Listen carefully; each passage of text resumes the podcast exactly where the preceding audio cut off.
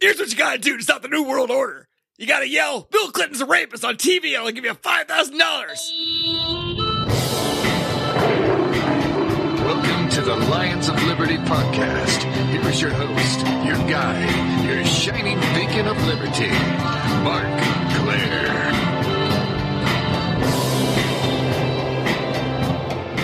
Welcome back, Liberty Ledbetters, to another edition of the Lions of Liberty podcast, your home as always for great conversations about the ideas of liberty.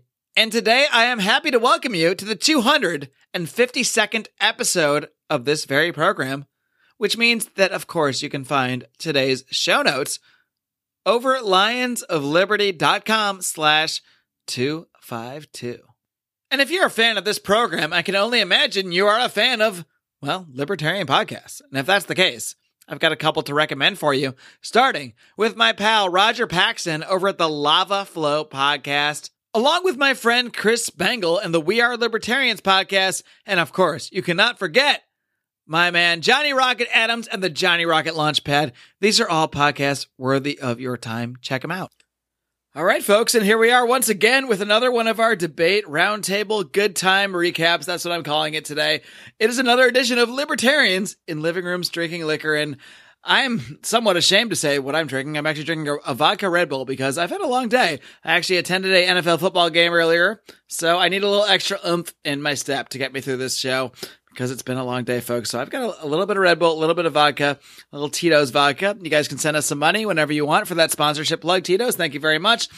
But you know, I can't do this alone. I cannot talk about a Hillary Clinton, Donald Trump showdown without some of my Lions of Liberty crew. And I'm going to start by bringing them in with my man, John Odermatt, host of Felony Friday, all the way from Pittsburgh, PA. What's going on, man? What's up, man? What is going on? It's, it sounds like you. I asked you what's going on. You can't ask me what's going on. I, I have been. Yeah, me and Johnny Rocket were were uh, smoking cigarettes outside the schoolyard this morning for about four hours. It's fantastic. You sound you sound, you sound good. You sound good. Like I said, it's been a long day. you, know, you go to an NFL fo- football game, even not yelling at the teams. If you if you have a friend with you, as I did, just to speak to each other a couple sentences, you need to scream. That's really the only way to communicate. So yeah, and as we as we were talking in the the pre show uh, pre show uh, chat or whatever, yeah, or I don't know. But as you get older, your voice just can't can't handle it. You yell like one or two times, Cannot and you start to it. feel like yeah, it's you can't you can't do it. Can't do it like when we were kids. But anyway, so I'm yeah I'm sitting here. I watched that uh, debate or whatever you want to call it, and I'm drinking some Henry's hard soda. And uh, Henry's hard soda. I have pretty that, good. That kind of sounds like a Mike's Hard Lemonade. Do I dispel that notion before uh, the audience out there judges you too harshly? it's kind of like that, but Okay. it's by Judge it's made away, everybody. Henry, not Mike. So um, Okay. well, Henry does sound a little bit cooler than Mike. I'll say yeah. that. I, I I think I probably should add some Jim Beam to it. I maybe spice it up. Maybe I'll do that. We'll That see. would that would not hurt your street cred, my friend. Yeah. Uh, moving along, why don't we head over to Leesburg, Virginia, where we've got the Godfather himself, Howie Snowden. What's going on, man? Hey, Marc, how about that beatdown? That was a crazy. What me me versus my voice? No, no, I, I Kid meant the, getting killed. The debate. Trump really brought out the big guns tonight. I, I couldn't believe what I You're was supposed seeing. to save your final verdict for the final thoughts, like for, in 45 minutes or so. But all right, spoiler alert: Howie thinks Trump won. Okay, so what? Uh, what? What are you sipping on over there? I am drinking the Macallan edition number two scotch. Edition number two is that an improvement on edition number one, or or what? Uh, I'm not sure. It was a gift. It was. Uh, So you skipped right to the sequel. You have no idea what went on in that I first. I first usually. I mean, it's awesome, but I usually don't spend that much money on myself. But it's uh, it's pretty tasty. All right, and I believe we've got one more guest, hailing from the uh, the freedom capital of America, Philadelphia. JB Lubin, what's up, my man? Good evening, gentlemen. How are you guys doing? I'm doing great. Yeah, I'm doing all right, I guess. I'm drinking a little uh, Old Forge Session IPA here because I'm old and I have work early in the morning. So it's not even a real IPA; it's a Session IPA. But it's made right here in Danville, Pennsylvania, and What I does that actually mean? Session IPA. I actually don't. I don't know what that means. Has that is a that session, a- yeah, session L IPAs generally range from I think like six point five to like eight percent alcohol. A session is normally like four point five, so it's a little lower alcohol content, so you can drink more of them. That's Yeah, what's so called you- a session. So, so you can Yeah, have a drink have a- a drinking session, right? Like you can- exactly. That's why It's a So nice way to say a weak IPA. action IPA. Pretty much, yeah. It's Okay. it sounds a lot nicer than weak action IPA on definitely, the side of the can. You know, definitely a better marketing tactic than what I would suggest for sure. And that's why I'm in uh, Liberty podcasting and not marketing. There you go. yeah. Uh, and I just like to point that I think your radio voice has blossomed brilliantly since Thank you. episode one. It's so smooth and sultry now. It's just like I See, look forward now- to it. now I have to link to episode two times one. a week. Now I have to link to episode one in the show notes. You've given me more work to do. Exactly. Episode Just one's rough, guys. It's a, I recommend it- everyone just listen and Oh, just man. watch the progression. Just I- listen to every show over. hey, it's an interview with Stephan Kinsella. You can't go wrong. But I, I, I wasn't exactly as refined as I am now. Not that I sound refined today. If this is anyone's first episode and they're listening to me describe myself as refined right now, oh boy, that's going to be interesting. But moving along, speaking of refined, why don't we talk about this little display of uh, political machismo, I guess, or whatever you want to call it, that we just saw uh, between Hillary Clinton and Donald Trump. In many ways, I think it delivered on exactly what we all were expecting in some ways when it comes to Trump sort of going after Hillary Clinton. But at the same time, I thought Trump uh, seemed to be reserved, Eh, not necessarily in what he was saying in his language, but I, to me, that this is what I took away the most is that his demeanor. He he seemed to be really trying to act as calm and dare I say presidential as possible to try to combat all of the rhetoric against him. Was which is that he's a maniac and he well, well, I guess we'll just skip to it. Grabs pussies left and right, apparently, and um, and he did, he just seemed to re- really be trying to, to, to display a, a completely different outlook on his persona. Did you guys get that sense at all? Um, I would still describe it as two kids on a playground. Personally, I still saw it as that, and it still came across as that to me. I'm not saying he was successful. I'm just saying he seemed to be more toned down than usual. Just his tone of voice, his pacing. That that's just what came across to me.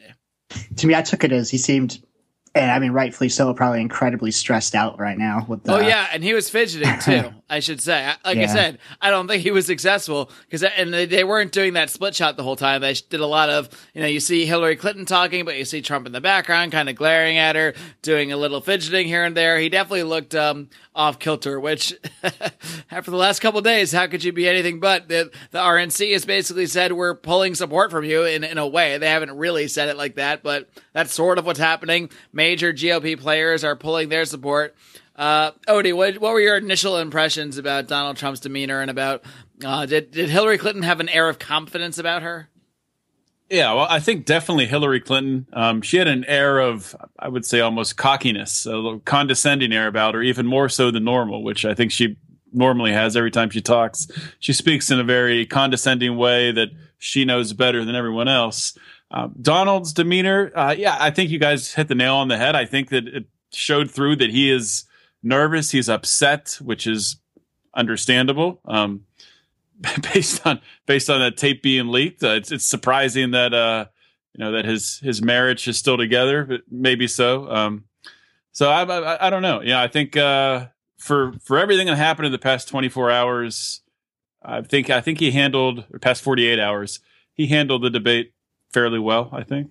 You know, Hil- Hillary looked pretty confident when she came out, but uh, Bill looked a little nervous when he walked out and saw Juanita Broaddrick and some of the other uh, ladies who accused him of rape sitting in the front row. Well, that was the biggest difference to me. The the first debate, they did the split screen the whole time. This one, you got some reaction shots, and uh, some of those first reaction shots were when uh, they were referencing the accusers, I guess, if you will, uh, of Bill Clinton in the past, who were all sitting in the front row. Donald had three of them there, or and he, also had, I guess, the woman who was one of the victims of that. Um, you know, the, the guy that Hillary Clinton helped get off of his rape charges, and there's that that tape out there, and we'll link to it in the show notes. But basically, she there's a recording of her basically you know, you can imply there's a Snopes.com article, by the way, debunking supposedly this accusation of Hillary knowing this guy was guilty of this rape. But if you actually listen to the audio and you hear her basically laugh at polygraphs and say he passed a polygraph, and that's when I stopped believing in polygraphs, ha ha ha ha. Her, her she was basically saying, "Yeah, I know this guy's guilty. I got him off." Ha ha ha. You can hear that if you listen to the audio. So Snopes can say whatever they want it's very obvious from the audio of that tape that Hillary, in her mind, knew this person was guilty. So he had Def- it, it was interesting too. The moderators like, uh, of course, they had to address it. But when I first saw this, I'm like, oh my god, is that? And they start talking like, oh, you see the guest we have here, uh, Donald Trump Yes. stunt. they called it a stunt, but they didn't say. I'm like, are those the like rape accusers? I had to Google it to find like who is that sitting there. They wouldn't like come out and say who they were and why they were there. They just called it a stunt and kind of alluded to it and then uh, moved on past it. Well, what do you guys what do you guys think of that strategy? Like to bring to bring the accusers there and to bring this up in light of what has come out of what Donald Trump said in the last 48 hours. Do you think that was like a good idea? Do you how do you think that's Morally that was- good or strategically Not good? morally They're good, very different things. In, in the terms of tactics, not what what would what's morally Wh- right to do in this situation? Where else can you go at this point if you're Donald Trump? You got nowhere else to Are you go. saying this is like a last ditch effort, like Hail Mary type of thing? I, I, you know, Scott Adams. I know Odie's been following his blog, and he makes a good point about Donald Trump. People get, you know, get on Donald Trump about his tactics, but he's typically only responds to however he was attacked. If someone tweets to him, he tweets back. If someone calls him out, he calls them out right back. He's always proportional in his response. So now that they've come out and gone after him full bore as as as as far as they can with releasing this tape, I'm not saying it's not legitimate, but I mean, we, anybody that's followed politics in their life will realize that the timing of this tape is is politically motivated. It's I don't know who released it, but it's not just a coincidence that we're getting this in a month before an election in 2016 as opposed to any time before now between now and 20, 2005.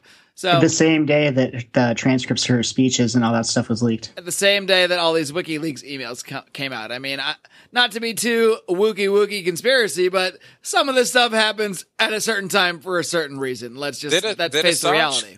Claim responsibility for this too, because I vaguely remember saying he had stuff on both of them. Is he? Is this a WikiLeaks thing, or has Donald anyone? Trump or the Hillary I hate to make it sound like some type of terrorist attack or anything, but did anyone claim responsibility for leaking this?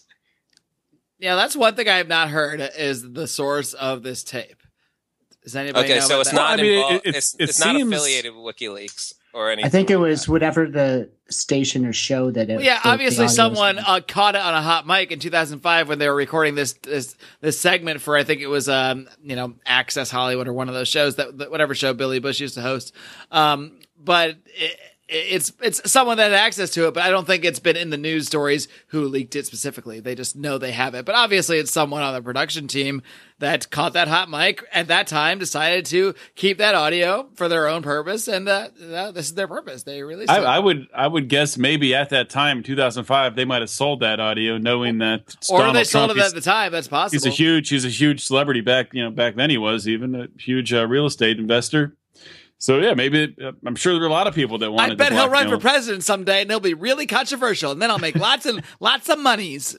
Well, The Simpsons called it, so you know it's entirely possible this person thought this too. You know, not only did they call it, if you watch that clip, uh, have you ever seen the side by side of the Donald Trump clip from The Simpsons where they do this like flash forward to the future and Donald Trump is president and there's a shot of him going down the escalator and he waves his arm and that shot exists in real life now. Like that happened at a, at a Donald Trump event and it's almost frame for frame. There's someone that drops a sign in the background. I'm not trying to get all crazy conspiracy on you guys. I'm just saying if you Google this, look it up on YouTube, Donald Trump Simpsons, it's pretty weird. That's all I'm saying.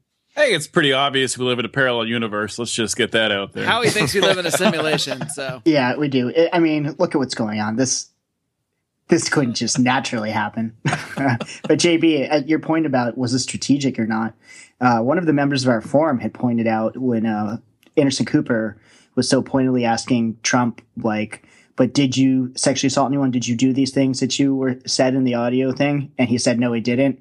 And the person in the forum's like, watch them bring somebody out saying, yes, he did immediately. And it's like, well, they can't really do that when three women that are going to stand up and say, yeah, well, Bill Clinton raped me are sitting right in the front, front row. So, I mean, they were his protection. that, that could have mitigated a lot because if they, you know, went down that road with him, he's got worse on the Clinton side sitting right there. And I'm sure they wouldn't keep silent. That's a that's a good point, Howie. If if, if Hillary Clinton, if her campaign wants to keep pushing this and uh, making this, you know, one of the the headlines in the campaign, then Bill Clinton's going to continue to be a headline. I mean, you can argue got- that maybe it's not not an ethical way for Trump to to attack back. I, I, don't know if it is or isn't. I I, I really. Clinton, But, Clinton but got my it. main my main point is it's not not even on the ethical scale. It's like really is this is this even effective? Because when I when I see them interact, like I said at the very beginning, they remind me very much of two children. So if I have a, a child who did something wrong, and the first thing they can say about that wrongdoing is that this other kid did something worse, I'm not going to go any easier on them. As a matter of fact, I'd probably be angrier. Hey, something I, I saw uh, online Wow. today. Bill Remind me not Clinton- to be raised by JB. That sounds Bill. Clinton. Yeah, you'll be in your room forever until you're 18. I would never get dinner. Hey, something I saw today. Bill Clinton got booed off stage at an event recently. Uh, they're not booed, but they were yelling out he was a rapist, and he had to like get off stage. That's a little different So- than booed. yeah, uh, he he got rape chanted off stage. Rape And- chanted is now a term we use. I mean, I saw this online, so may, maybe it didn't happen. But I mean, Well, this if you saw is- it online, stuff- we know it's the truth. So I'm I'm saying this stuff is coming back to to bite them, and you know maybe it was kind of a threat to hey, if you guys don't let this go, I, I'm going all in. And uh, Well- Well, supposedly Both Alex Jones has bounties out for anyone that gets the words I, like "you're a rapist" or "Bill Clinton is a rapist" on television. So maybe it's related to that. It's like fi- five thousand bucks for anyone that does it. it probably is. And why did I just advertise for Alex Jones? Jeez, do I get a cut, AJ? Do we get an impression at I want least? if anybody does this based on hearing it on this show, I want at least. Here's what you got to do to stop the new world order. You got to yell, "Bill Clinton's a rapist" on TV, and I'll give you five thousand dollars. That's my that's my Alex Jones impression. No, I mean, That's yeah, all I got. like JB, you're pointing out, they're both terrible. They're both awful. And um, something I was mulling over today. I mean, uh, everybody knows that I've been so disappointed with Gary Johnson and really against him. And the reason that that is is because you know he's not going to be a president, and he's the spokesperson for libertarianism. So I'm going to be able to articulate ideas to convert people. At, least you know not just be this awkward weirdo that makes us all look like idiots every day. But when I saw today that all these Republicans and the RNC were going to pull support from Trump, I thought, well, you know what? If they actually all did get behind him and there was a shot that he could win, he's not a perfect libertarian, and I don't like the way he makes us look. But he would be such a better president than uh, than Hillary or Trump. I thought, oh, maybe I would vote for him if if things went down that road. It, it, reminds me of this constant dynamic we have with Gary Johnson. And the biggest criticism of Gary Johnson from libertarians is what he just said that he doesn't represent libertarianism very well. And he makes us look a little silly sometimes when he doesn't name a foreign leader or whatever, even though I think that was kind of a stupid question, whatever. But the point being, he's come across in a few mainstream interviews not that great. But when we when we actually think about for a second, what if there really is a tidal wave? I mean, there are reports right now that the Republican Party is pulling their money from the Trump campaign. I mean, I don't know how how much this is really going to play out, but this is a clear, full political hit, all in trying to get Trump out of here. And who knows what kind of effects it might have? And if Republicans really do leave en masse, I mean, you already got like you know, George H.W. Bush declaring he's voting for Hillary Clinton. You got high level Republican operatives, operatives declaring support for Hillary Clinton, but you know, most of them aren't going to do that. If you want to get reelected, you're not actually going to say you support Hillary Clinton. These people got to go somewhere. And I mean, they're not going to Jill Stein. I mean, are they just going to remain silent at some point? You got to wonder. There's a month left. Can Gary Johnson actually gain legitimate support or say even in a state like Utah where Representative Jason Chaffetz just took his endorsement back? You know, in a place where Mitt Romney, who knows, maybe Bill Weld finally rubs his neck the right way and he gives the full endorsement of that campaign. It only takes Gary Johnson possibly winning a state or two to prevent one of these campaigns, Clinton or Trump, from reaching 270 electoral votes and tossing this thing into, boy, until an episode of House of Cards.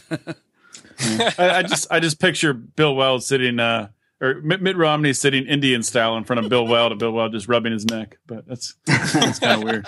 the, the way I'm thinking of it now is like, don't even worry about Gary Johnson representing the Libertarian Party. I'm let's just imagine. let's just imagine that he's a Republican because he used to be a Republican. he would be like the someone- coolest Republican right Yeah, now let's if he just refer was. to him so- as Republican light. Like, if picture him as being light. the Republican candidate, if, for example, Donald Trump got railroaded out of here by the RNC, w- wouldn't you rather vote for him?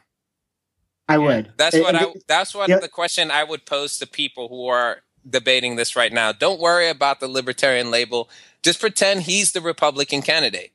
I would. Who would you only- rather vote for? The only reason I wanted to vote against him was because I didn't want to encourage the Libertarian Party to nominate someone like him again. But if if he could actually become the president, hell yeah, I'd vote for him. It's funny. The more support he might get, theoretically, we might be more inclined to really actually go support him more hardcore. Whereas the less support, the more we want to, don't want to show the Libertarian Party they did the right thing by nominating someone. It's a really weird paradox we live in as libertarians, where we want to we want the party to move in a certain direction, but at the same time. We do recognize that this person, almost any libertarian that gets put up, even the worst person we can think of that could get that nomination for the Libertarian Party, probably going to be a lot better to us than than Donald Trump, Hillary Clinton, or or whoever would have been in their place. Even Bill Weld. Oh, I don't Let's let's, not let's not go go that far. far. Yeah, let's let's it's take a it mind easy here. weld. This this is an incredible moment in time, and uh, who knows what the heck's going to happen in the next week, two weeks, or up until the election. But I, what, one thing we could see happen, I mean, I, th- I could easily see this happen, is you see your Republicans, people leave Trump, go to the Liber- Libertarian Party, start supporting Gary. The Libertarian Party becomes Republican light. It's not even really associated with libertarianism anymore. So the Libertarian Party finds success is no longer even the Libertarian Party. That even makes sense. And the Republican Party becomes the party of Trump, the party of the alt right. Then you have three parties. And uh, I mean, are we even any better off at that, at that point? And then we have to start the Republicans have taken Lions. over libertarians, and I, I We, mean, we start the Lions of Liberty Party then. there you go. Four, the four of us guys. we'd That's our so move. We'd at least have so much to talk about in the podcast, though, in a world like that. Hey, good point. That's really above all else. Podcast material is my main concern actually in life right now, and I'm I'm not even joking about that. What would we do without Donald Trump this year? I don't know what we would have talked about. I guess Would been liberty, a, a lot more ideas, boring, probably. Yeah. philosophy, liberty. r- individual rights. Oh, yawn. I mean, who needs that stuff, right? Uh, it's better than like uh, copyrights and patents. So. Are you referring back to episode one again, Howie? Because that's what I, I- I talked mean- about in my I mean, it- interview. it- is Devin It truly is for if you already are a hardcore libertarian and you want to listen to something. All right, so I had a whole I had a whole matrix laid out about how I wanted to go through this debate, but um, you know, we're already 20 minutes in or so and we haven't followed it at all. So why start now? So why don't I just ask you guys what from each candidate did, stood out to you the most um in terms of how th- how it might have benefited them in this debate because I think they both in in their own way they both kind of did display positive qualities if you're just kind of looking at this thing in a bubble. So why don't we try to be in somewhat orderly of a fashion? We'll start with Odie. Think of Donald Trump. Think of Hillary. You can do one of each. What kind of stood out to you as as what might have benefited them the, the most from the way they handled themselves in, in the debate tonight? So I'll start off answering that by talking about about Trump, and I think Trump carried a, a theme forward that he tried to tried to execute in the first debate, but didn't really do very well. I don't think really communicating it today. He did much better, and it was he kept talking about Hillary's bad judgment, Hillary being in uh, politics for 30 years, not being able to get anything done that she talks about, and then I think he added this today. He kept saying that Bernie Sanders said Bernie Sanders says that Hillary Clinton has bad judgment and he probably said that at least 10 times just just nailing her with that. And another thing that trump said that i thought was hilarious when they asked they asked about can politicians be two-faced? Um, can they have you know stance on private issues and a stance on public issues? And hillary clinton kind of answered in this rambling thing talking about uh, abraham lincoln and how he was you know had different arguments to different people. Um, and trump responded by saying so hillary is now blaming Abraham Lincoln for her lies. So I thought that was a pretty good comeback. But uh, Hi- Hillary, um, I I don't know. I, it was I think it was pretty pretty standard. Hillary probably the best thing for her. Uh, she looked healthy. I thought she looked healthier uh, than the first debate. She looked alert and she was sharp. Um, but yeah, it was just the same standard Hillary. She um, just basically anytime Trump would criticize her, she would come back and say, "Well, that's obviously a lie, and everything he said is a lie." So, but it's yeah, it was it was standard Hillary. She looked healthy, but every chance she got, she sat down where Trump was pretty much standing like the whole time. I more noticed how Trump was often very fidgety when he was kind of standing around. I mean, he's had a rough 48 hours, obviously. Uh, just having to use the term locker room talk over and over and over. uh, but yeah. Uh, Howie, what about you? Did anything stand out to you from Trump's performance here or Hillary's performance? Do you think either of them gained from tonight? Yeah. Um, Trump, first of all, one of the things, I mean, I definitely don't support Trump or Hillary, but one of the things I was disappointed in, the first debate was there's so much stuff on her that he just glossed over and you could so easily nail her. And tonight he did. He brought it all up and hammered it home. And it's, that's what he needs to do. And actually this morning is a, or the past, you know, 48 hours, everything's going on in the Republican party abandoning him. I think he probably s- stopped that from happening tonight. I think he did. I think he had a really good performance, and that's going to stop them kind of like maybe officially being like, you're no longer a Republican candidate or any kind of create like something extreme like that. But um, some criticisms of his, I I bet you someone told him that Republicans like it when you go after the media and the moderators. I think he overdid that. Um, even though I loved it, I don't think it was probably the best thing to uh, threaten that he was going to put Hillary in jail if he wins.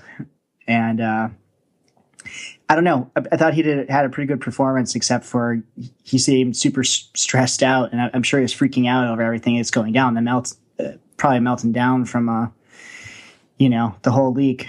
But uh, Hillary, as usual, she looked good. She sounds good, but it's all empty platitudes, which when you're dealing with other politicians and even the way Trump debated the last time, that works. But when he's actually bringing up these real things that are so damaging, she can't deny, all she could say is, oh, that's not true. It kind of, uh, that just normal everyday politician act, I don't think is going to work. The, she's just too shady and it's, it's coming to light. JB, what about you? Well, I think uh, what I liked best, which there's very little, so this will be short. Um, from both of them is, I guess my theme is refreshing honesty. Uh, my favorite part from Donald Trump is how he took on the whole, the whole tax code, not paying taxes thing, like straight head on. He was like, "That's right, I didn't pay any taxes. I didn't do anything illegal. He used the tax code given to him by the U.S. federal government and found a way not to pay any taxes. He didn't break any laws." And he took that head on and said, if you don't like how the tax code is written, Hillary, why didn't you change it? I think he overstepped it a little bit by suggesting that one U.S. senator can completely change the U.S. yeah. tax code, which I found to be completely ridiculous. But at least he was refreshing and open. Is like, yeah, I took advantage of the tax code that was given to me to pay no taxes. And I thought that was awesome. I like honesty. I like accepting things and taking it head on so people know what they're dealing with. That was by far my favorite thing that he said in the entire debate because it's real. I like that little taste of realness you get in this muddle of a presidential election. And as far as Hillary is concerned, there was far less of that. But I think one point that came up is when they were discussing Obamacare, and she honestly and openly admitted that Obamacare is not working and that's just not something that needs to be overhauled, which I was fairly impressed that she would admit just directly that it's not working and she needs to fix it. So that's basically what my two favorite points from either candidate in the debate is just being, you know, honest with us, you know. Can I just say something about Obamacare real quick? No, there will be no negative talk against Obamacare on this podcast. Listen, listen. It, okay, it was it was des- it was designed thing. to fail, designed to not work. And the reason being, just like liberals sound like do a with, conspiracy theorist, just like liberals do with everything else, they say, "Oh, it didn't work because we didn't do it enough. We need to do more." And they wanted just you know the government pays for everyone's health care. It's a government run socialist system. And that's what they want. But they put this in first and it's, you know, they try to make it seem like it's half capitalist, half government. And obviously this was never going to work. And I think that was intended. And the next push, if Hillary is the president, or even if she's not from the Democrats in the Congress, are going to be for a one payer system. You know, Donald Trump was so close to saying something sensible today on Obamacare when he was talking about opening up the borders and letting um, insurance companies across state lines just freely interact and do business wherever they want in the country. He was this close to saying something sensible, and then he went off on some ridiculous tangent. I was like at the edge of my seat waiting for him to say what needs to be said on this. Allow free trade of insurance across all state lines, remove these artificial boundaries, help get these prices down with competition. It was so close. But then, you know, it kind of just blew away with the wind. So that was another one. He almost got another plus from me there. So close. Let me tell you something about Obamacare. It's a globalist New World Order conspiracy to bring us all under the New World Order system. Yeah. That was my Alex Jones combined with sounded- Macho Man Randy Savage. Yeah, I was Hulk gonna say it sounds a bit more like the Macho Man to me from where I'm yeah, sitting. the stuff blends together for me sometimes, you know. And now to us, our sponsor, Slim Jim. You know, that's funny you say that because I was actually about to toss to our sponsors. So why don't we actually take a real break and toss to our sponsors, who, by the way, are not Slim Jim, but God, Slim Jims are delicious. Hey guys, this is Roger Paxton. And if you're fed up with the government running every single aspect of your life, but you're not listening to the Lava Flow podcast yet, then what's wrong with you? Check us out at thelavaflow.com or just go back to sucking up to the government. The Lava Flow podcast, striking the root every single episode. This is Chris Spangle, and I am the host of We Are Libertarians, which you can find in iTunes, Google Play, or at WeAreLibertarians.com. We are a podcast that brings you all of the irreverence that modern politics deserves by examining current events from a libertarian perspective. So please check us out at WeAreLibertarians.com. Hey everyone, the Johnny Rocket Launchpad is Liberty. Each week we strive to bring you the best guests in talk radio. The Johnny Rocket Launchpad delivers weekly interviews of noteworthy politicians, experts, and activists. The Johnny Rocket Launchpad is bringing the party to the Libertarian Party and launching ideas in your direction. Check us out at johnnyrocketlaunchpad.com. You can hear me, Kurt Nelson, and the beautiful Heather Nixon talk about the ideas of liberty, rock and roll.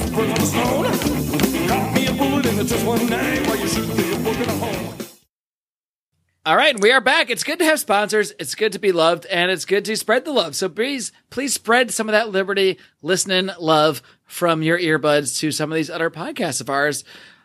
Roger Paxton's Lava Flow podcast, Johnny Rocket Launchpad. We are libertarians. These are all great shows that are in my podcast queue, and maybe they should be in yours too. So go ahead and check them out, guys. And uh, we're back here talking still about the latest presidential debate. Uh, part of me thought this debate wasn't even going to happen. Did anybody think that was in doubt? I mean, at, at one point, it felt like the world was collapsing around Donald Trump. You see the Republican Party talking about pulling out. You see people like John McCain talking about dropping him. I, I almost thought we were going to see a headline like that the networks were going to refuse to allow him on their stage because they were so horrified by the events of, and we haven't really talked about it too much. So why don't we uh, delve into it, I guess, a little bit. Hey, the hey, events of Pussygate. Everybody pulling out, and pulling their support, and all that stuff.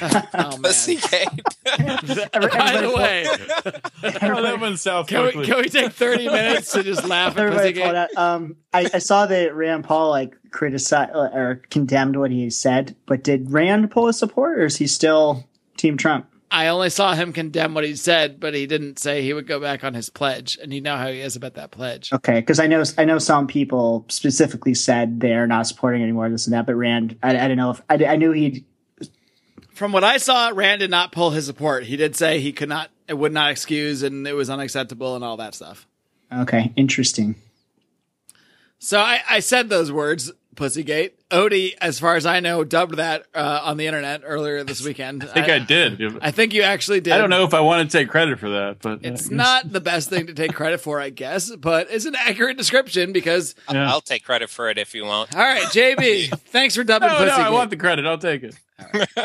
You guys can go fight in libertarian property rights court uh, after this show by Judge Stephan Kinsella. He's going to decide the case. are, so- are you lined it so- up for you guys? So how damaging do we think this is, fellas? Is it is it the end of Trump? Because let's say on a political and you know a reality level. Part of me Well- thinks it is in a way because if I didn't, if I didn't already seem to think that Trump is is sort of become Teflon and that he has superpowers that exceed the powers of a normal politician, then I would think that he's done because it's it's not. I don't want to say it's not awful. If he's actually going around grabbing women's vaginas, yes, that's awful. I don't really think that's what he did. Um, I'm I'm waiting. I wouldn't be surprised if we saw people coming out giving press conferences saying that this happened to them now, but you know, just because it's politics is politics. But as far as I can say right now, this is a a very braggadocious man who is boasting about his prowess and how great he is with women to Billy Bush. and it's not an admission of sexual assault as people are trying to say. Now, I don't want to come across as defending what he said. If he's actually done anything that he kind of alluded to, yes, of course, if he actually is gr- walking around grabbing women's vaginas, of course, I abhor that and think that would be terrible. It just, to me, doesn't seem like that's really what he's saying he did, but hey, I might by, I might very well but be naive. Maybe Trump is a serial sexual molester. I'm hey, it's totally possible. But what do you guys think about that? I agree with you. If I mean he's a braggadocious guy, and if he's just talking shit in the locker room, you know, that's whatever. I mean, it wasn't But- exactly a locker room. It was a, Right, I- a stage with Billy Wait, if fucking he, Bush. is, if he is actually sexually assaulting and groping people um, in an in an unwanted manner, you know, then I think it's interesting that this involves Billy Bush, who is, did not seem at all horrified by what he was hearing from Donald Trump, seemed to sort of laugh and agree with him. he got fired today. I didn't see that. He got he got suspended. I thought. Did he get fired? I thought he was. I don't know. I just saw he's somebody posted he's off. How are the we here with the show. breaking news and immediately backtrack? Well, I don't know. I don't All, know. all these things I've been bringing up are from Facebook, so it's it's hard to. Facebook, our, our, and our lead Facebook headline news reporter, Howie Someone Snowden, posted on reports, Facebook, Billy. I don't know if it specifically said something. Something uh, went down with Billy Bush. Let's just put it at that. And it might have been made up. That's the Lions of Liberty news, folks. I'm just gonna say I don't think you'll be seeing on, him on TV anytime soon. I'm I pretty. don't, I don't, I'm- I don't think so either. And I think if it was any other, just a regular politician, whatever, a senator or a congressman, and something like this came out about them talking about women this way, they would be resigning. Probably they would. They would be done. But I don't know. Yeah, Donald Trump has a way to maneuver around things like this. I don't even know how he does it. But um, as soon as it broke over the weekend, uh, you know, if you, if our listeners who are in the uh, members of the Lions of Liberty Forum on Facebook, if you're not, you can join it by going on Facebook, putting Lions of Liberty Forum in the search bar, and uh, we will get you approved once you join. I'm glad to see that the chip I implanted in your brain to automatically plug the Lions of Liberty Forum is working. It's working spectacularly, spectacularly. Anyway, I, I, I anyone who's, who's been listening to this podcast for a while knows that I've been saying, and, Mark's been saying too for a long time, that we think that Trump's going to win. Goes back to what we heard from Scott Adams at the beginning of the campaign. But anyway, uh, over the weekend after this broke, I posted in the forum saying I, I think that that's not the case anymore. That Donald Trump is is not going to be the president. So I think it is going to have uh, that much of an effect. Just the perception of it. Of course, if, if he is going out there and actually sexually assaulting women, he, he should be in jail. Um, but it's not it's not a crime to to talk And it's about. that weird. It's almost like they're saying that, but then like they're not really saying that because you wouldn't allow someone like he wouldn't be on a debate stage if there was any allegation that he actually committed sexual assault. You know, I mean, he would be. It's just the whole thing is strange to me. You know, that It- it the, is. the world is acting like he's a sexual molester, and yet he's out there running for president on a debate stage and not. No one's questioning that there's any charges that would be filed. I mean, it, it's it's. I, I I understand the outrage. Believe me, between uh, with people, that, especially anybody out there who's been molested or been grabbed inappropriately, and if you hear these words from Donald Trump, you associate it with that. Totally understandable. I don't I don't see any reason to defend his words or defend the things he's bragging about. At the same time, it's it's just very difficult for me to think that for the last 30 years, Donald Trump has been running around just just grabbing women's vaginas out of nowhere. We've never heard a thing about it. And that just seems crazy to me. And maybe I'm just naive. I'm open to that possibility, but it just seems crazy to me that that would be the case. And there's no actual people that are in the world saying this. I mean, I, I wouldn't be surprised if he's like had sexual relations with women at, which one, some point he touched their vagina, but is that the same thing as as what people are sort of implying that he's just re- almost just grabbing them out of the, out of the blue and saying, "I'm Donald Trump. You will be, you will enjoy my vagina, me grabbing of your vagina because it's terrific and it's wonderful." Like I, I just don't I don't see that. I'll tell you what. If, if you if you put a uh, this is a complete conjecture by me. I don't actually have any evidence for this. If you put a recording device in corporations across America just for like two days, you would get tapes ten times worse than this of, of men talking about women. That's not to say it's excusable, but it, it is out there and it, it happens a lot. I was just going to say something similar. It's like I'm really conflicted with this because I like to try to stay on topic and on policy as best as I can. And I know they try their hardest to veer away from that, but I, I do, I try to do it. And looking at this objectively, like you said, this is like politically, like it's a death knell. Like, like you said, most elected officials, if not all, would probably have to resign if something like this came out. But Trump brought up that this uh, this is just words and not actions, like he alleged Bill Clinton, who was a two term president, was alleged to do. And it's and like you said, and he brought actual human beings with him that have said yeah. he did it, whereas no, there's no other human beings besides Donald Trump that ever said they grabbed his vagina yeah, unwantedly. And not, and not to condone anything that Donald Trump said in that in that audio recording, but if everything any of us has ever said was available to the public, would any of us, anyone, be able to be president? Anyone? Well, well that's why I'm not running. I played the fifth. You know, like I certainly I cannot answer that question. I'm not going to any details. yeah, I'm, I'm, not going into details, but I, I certainly wouldn't be able to be president if anything I've ever said from like my entire life was available to the public you know? So it's like, what do you do with that? I mean, this whole thing needs to be put in perspective. I mean, he said this, but Hillary Clinton is responsible for the deaths and displacement of millions of people in the Middle East. Like, does it even hold a candle to that? I mean, come on. It's like a very Ron Paulian thing to say as well, to point to the, the plight of millions of people. That's not the kind of thing you would associate with Donald Trump. Uh, Ron Paul we... in the news recently? Hey, there's our segue. Howie, I know you wanted to talk about this, and I think we should touch on it actually briefly as well. So there was actually some some libertarian podcast infighting this past week. Not really infighting, but uh, differing of opinions. Uh, as you know, Austin Petersen he put out a video that was criticizing Ron Paul, who had been asked on a couple shows about the candidates and about and had mentioned in the positive light Jill Stein, the Green Party candidate. Now it's we have to be very specific here. Ron Paul only mentioned Jill Stein in the sense of I think she's very strong on the war position. I think she's very strong on the war on drugs and gave the caveat and she's freaking wacko on economics and everything else she says. But of course, headlines don't care about that. Headlines, so you see headlines online, Ron Paul endorses Jill Stein, because basically the only thing he ever recommended was if you're progressive and you're going to vote for someone who's progressive, you may as well vote for Jill Stein because at least she's anti-war. At least she's not a corrupt person like Hillary Clinton, even though I disagree with all her economics, etc.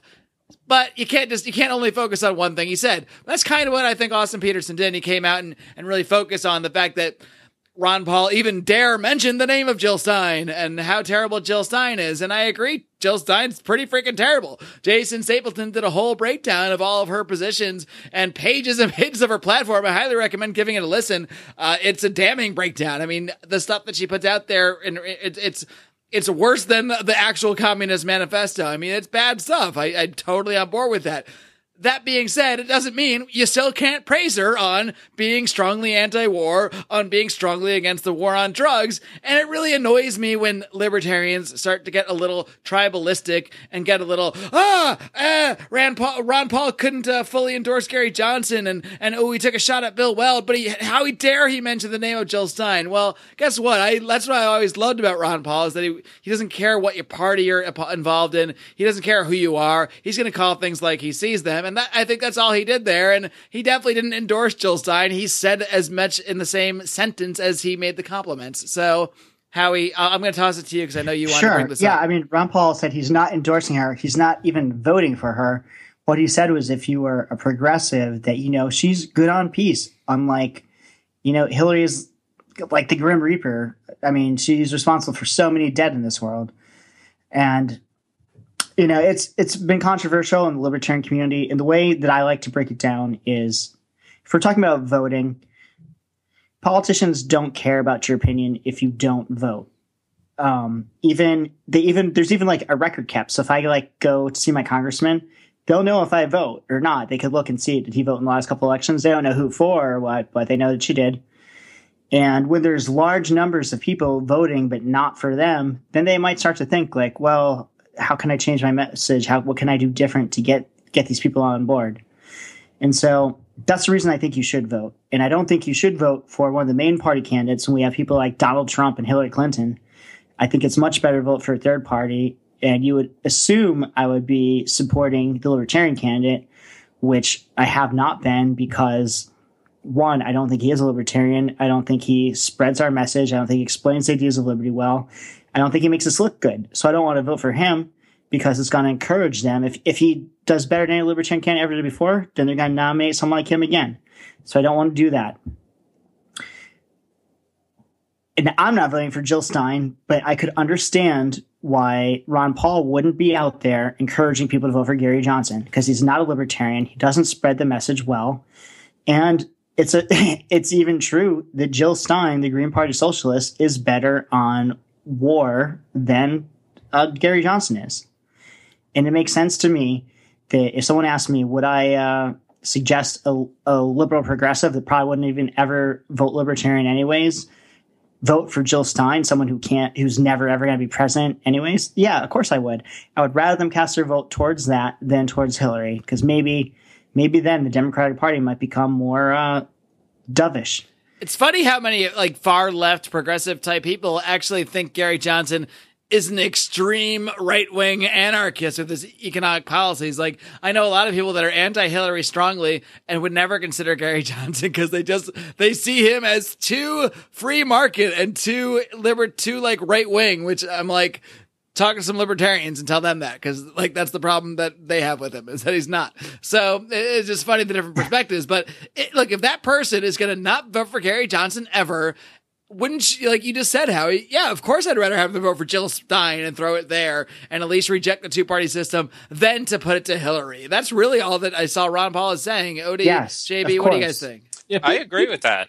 I, I think I think what Ron Paul was basically trying to do is to get more people to vote based on their principles versus a D or an R. Even if he disagrees with those principles. Exactly. And once you start getting people to stop looking at this like dichotomy dichotomy between Republicans, Democrats and start thinking more principally, then maybe eventually once once they learn a bit more and get more in tune with maybe our message, for example, they'll be less hesitant to vote for a libertarian if they're already down that track. And I think that's perfectly acceptable to try to get more people to place more principled votes. And I think that's basically all that is. If you don't agree with the things that Hillary Clinton is doing and, and Jill and more of your more of your principles and policies align with Jill Stein, then you should vote for Jill Stein. Don't vote for Hillary just because you feel like you need to or that you should. And I think that's a perfectly acceptable thing to say because you're not going to pull anyone who's cons- even considering voting for Jill Stein into the libertarian camp at this moment. But what you can do is get them to think a little, little bit more about the policies that these people are putting forth and cast a vote that may that may be considered a wasted vote now, but might not be in the future. And JB, is, you can al- you can also spread that goodwill of you know, you both understand that you're for peace and you respect that. And they'd be like, oh, JB likes his libertarian guys, but he's a, a, good, he's good on peace. He really cares about war and, you know, that kind of stuff. Maybe, maybe I should listen to him. At least he's principled there. Whereas if you suddenly support, say, Donald Trump, which a lot, a decent number of libertarians do, my next guest on Wednesday, Derek Grayson, Tmot, he supports Donald Trump to this day and he has his justifications for it. I sort of understand them, even though I disagree with them. But, you know, to me, it's at least better to be able to stand to your principles, even if they're not with someone popular. Just like re- the reasons we all supported Ron Paul at one point is because even though we didn't think he was necessarily going to become president, he aligned with a lot of the things we believe so closely, even if we might disagree in some ways, cl- so closely. And he was so principled that even if I disagreed, I wouldn't care because at least I know he's not full of shit like most of these guys are. I don't know if you guys remember back in 2008 when Ron Paul, when the Ron Paul revolution started, and everyone was waiting to see who's Ron Paul going to endorse after he dropped out. Is he going to endorse? I guess that was uh, back then. That was Bob Barr. I think wasn't Gary uh, Johnson yet. Gary was 20 well. And, and, guys, uh, it's amazing. I don't know if there were really any libertarian podcasts in 2008. It would have been crazy if there were. But if you guys that are new to this think Gary Johnson was criticized, I can't imagine if we had Bob Barr's Liberty Hood or whatever. Like, like he, he would have been torn to shreds. He's way worse than Gary Johnson. And I, re- I remember, I remember Bob Barr being angry at Ron Paul for not endorsing him, and then Ron Paul called a uh, called a press conference, and he invited Ralph Nader and a couple other third party candidates and Bob Barr and he endorsed Waters. voting for the third party candidates. Yes. Just all, any of them. Just them. the concept of voting. yeah, just the third party. concept of it. So it's not like this is a new thing At all. And uh, Austin Petersen was he was around the party back then. He knows about that. Unfortunately, I think Austin Petersen has a bit of an agenda here, obviously, and he's starting to he's starting his run for 2020 a little early, and he's positioning himself, probably trying to make be friendly with the Gary people, and he's been supportive of Gary Johnson's campaign, which, which is fine, but I think it's pretty blatantly obvious what he's doing. And Jason Stapleton, who uh, you know had a whole episode dedi- dedicated to talking about Jill Stein's horrible policy, which is great, but he kind of yeah he, he kind of mis- took Austin's misinterpretation of what Ron Paul said and went with that and and didn't really explain it, which is a shame because Jason normally does an outstanding job um, getting in the details of things and explaining the motivations of them, and I think he really missed on this one. And they even played the clips. I mean, I, I don't see what, what the outrage is. To me, it just seems the fact that Ron Paul mentioned Jill Stein, they're angry about, and and they rightfully tore Jill Stein to shreds about the th- stuff she's bad about. But it's not like, oh my god, how dare you say her name? I mean, that that's how that's how Well, it kind of came Ja- across. Jason's complaint was that he it was confusing and he muddled the message. But if you are an intelligent person that actually listens to his words, that's not an issue. Um, I mean, I he he can't be responsible for what idiots take from it. With I guess the news media takes from it. Oh, Ron Paul endorses Jill Stein. But that doesn't I even make any sense. You can't you can't just go around just saying, okay, we're only going to talk about these certain sect of people that have these certain beliefs because there's not enough people like that. You got to pick and choose some different people where you have agreements and build coalitions. I mean, it's yeah, I, I don't know. I, It blows agree, and. I'm totally open open to working with progressives with the areas where we agree. And I think we need to bring people in. We need to have discussions. I don't think they're like against us because they're horrible, evil people. They just they don't know enough yet, and we need to educate them. And we it would be nice if we had a candidate that was good at uh, we articulating. gotta grab them right by their. Wait, no, hold on. I'm not. I'm not, I'm not gonna. I'm not gonna really say that. Uh, I might None have said it, and I might have any edited it out, and none of you are gonna ever know. I'm Uh, trying to go Like- the whole episode without saying it. because because honestly, who who who who- who would even even considering would even consider voting for Jill Stein is going to take Ron Paul's word for it. No. Oh wait, Ron Paul endorsed him. Okay, I will vote for her. I was I was on Like the fence. that doesn't. Just, I was going that doesn't to. make sense on a fundamental level. It's silly. It's plain silly. There's no, there's no negative that's going to come from it.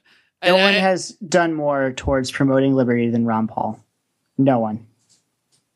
well, there you go. That seems like a good a good. except for the this Lions of Liberty. Except, thank you. I was waiting for someone to finish that incomplete sentence.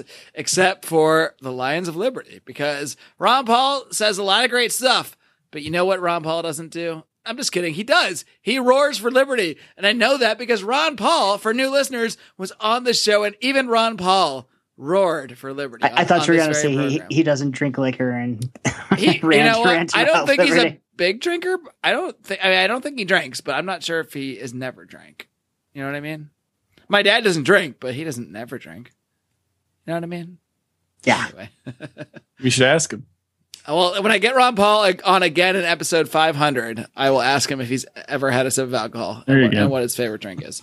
But as far as we know, not a big drinker, but a great thinker. Ron Paul, in many ways, inspired the work we're doing here at Lions of Liberty, and uh, it's been fun, guys. Why don't we make? Uh, I guess the next time we're going to chat is going to be after the third presidential debate. So why don't we just make a quick? Uh, I guess you can call it a prediction. It doesn't need to be a specific prediction, but what do you expect to see in the world of politics when it comes to the Trump Clinton race in the next couple weeks? Do you think Trump's going to drop drastically in the polls? Do you think this debate studied things out? Do you think he's going to keep losing support from the RNC? Or is something crazy going to happen? Is Gary Johnson going to really pick up steam maybe and maybe even get into the third debate? I mean, I, I have, I, I would have said no a week ago, but at this point, I'm not sure what to believe. So uh, we'll try to go in orderly fashion. Odie, we'll start with you. Uh, my prediction is I have no no clue what the hell is going to happen. I, I think I think Gary Johnson will kick will pick up some support. Will he get to fifteen percent and get in the next debate? I just cannot see that happening. I can't see it happening. Maybe it will, but it's it's I don't know. There would have to be major endorsements from Republican officials moving over, say, saying they're voting for Gary Johnson and Bill Weld. I just, I just can't see it happening. I think Trump did enough tonight just to kind of calm things down. If more stuff comes out, which I've heard that maybe more could, um, then I, who knows? But yeah, it's it's it's just weird. I, I don't know what the hell's going to happen. All right, that's a great non-prediction. Howie, what do you think's going to happen here, or My not not- My non-prediction is Gary Johnson will not be in the next debate. Well, that's I a think it- prediction, technically. I, I think any chance of that ended tonight with the debate. I think Trump well enough that any kind of crazy, the whole Republican Party revolt is squashed.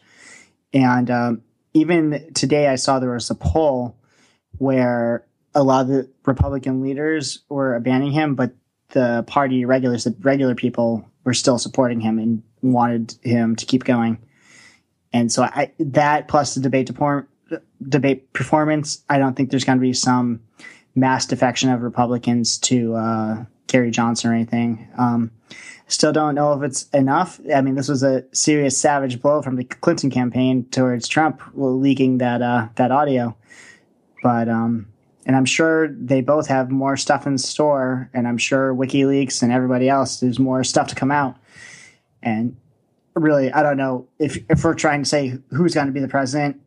Yeah, I don't think we could say right now. There's too much crazy shit going on. And Trump is following. continue. Trump is following this WikiLeaks. Trump specifically brought up stuff that was leaked by WikiLeaks like in the last 24 hours. So, you know, Oh yeah, and he said that during the debate. He said, "Hey, you may make fun of Twitter, but it's a great means of communication. Like he loves Twitter. He's obsessed with Twitter. yep. But he's he's Um, never sent an email. No emails, but tons of tweets. JB, final thoughts. What do you think? What do you think we're going to see here in the next couple weeks? Uh, pretty much more of the same. I don't think anything's going to change. Um, I don't think it matters one bit how many Republican elected officials denounce him or change their endorsement. The people are still behind him. I think he'll see it. You'll see if, if you see any drop at all in his support, it'll be negligible. Um, I just don't think his support really cares. He did a, a fairly good job at damage control tonight, and I think it's just going to be more of the same for the third. And I certainly don't think Gary Johnson's going to benefit from this. That's my prediction. No matter what, Gary Johnson doesn't benefit. That's pretty No. much how Did things. Not you guys see I don't Jimmy think. Kimmel did a, a thing? Are you smarter than Gary Johnson? I I didn't see that one. I saw some of the other Jer- Gary Johnson skits. And I've even saw like an article today, like, is Gary Johnson dumber than Sarah Palin? I mean, that's just silly. And I'm going to predict that in a couple weeks, we're going to do this all again. We're going to watch another Clinton Trump debate. We're going to make some non predictions, and then we're going to see what happens because a month or so from now, we're going to have a, uh, well, a new president elect anyway, not necessarily a new president. And it's going to be interesting. I, this has been, like we've said, the craziest election, uh, legitimately, I think, of any of our lifetimes. And that, that's not hyperbole. This has been absolutely nuts. Uh, we've never seen an election where you had an insurgent candidate like Bernie Sanders. As much as we love Ron Paul, it's hard to deny Bernie Sanders got more support within his party and within his movement than, than Ron Paul did. And uh, another insurgent candidate to the whole system, Donald Trump. Uh, even though I think we all question how anti-establishment he really is, uh, it's certainly been you know a lot different than any other political cycle we've seen before. So we're gonna keep following this thing here. Uh, in two days, like I said, I predict, I know for a fact, Derek Grayson, by popular demand, is going to be a guest on this program talking about his experience at the Libertarian Party's National Convention and just why he supports Donald Trump. And then, Odie, I know this Friday, again, another episode of Felony Friday. So why don't you give us a quick preview, huh? You got anything to say about this week's episode in, in Yeah, we're gonna 10 have, seconds uh, or less? Yeah, this this Friday we're going to have Regina Huffnagel back on the show to talk about uh, Canada making that move, making that law to legalize prescription heroin. So All right. In unrelated news, guys up for a trip to Toronto this weekend or uh no? well, okay. you, you got to already be a heroin addict. So I don't think you can get that. All right. Howie, you've got a homework assignment. Become a heroin addict now. I'm just kidding. I don't know how Um, many times I passed out drinking at Penn State and woke up in Canada and just thought, not again. And we've got our Only cola. once for me. All right, gentlemen. Well, I do appreciate pr- appreciate you guys sitting through this. Um, this one was pretty entertaining, so I don't feel too bad making you guys sit through it. But you know, I appreciate you guys always coming on and giving your perspective through this libertarian lens. And until next time, folks, you know I've got only one more thing to ask of you, and that is, of course, live long And, And live free.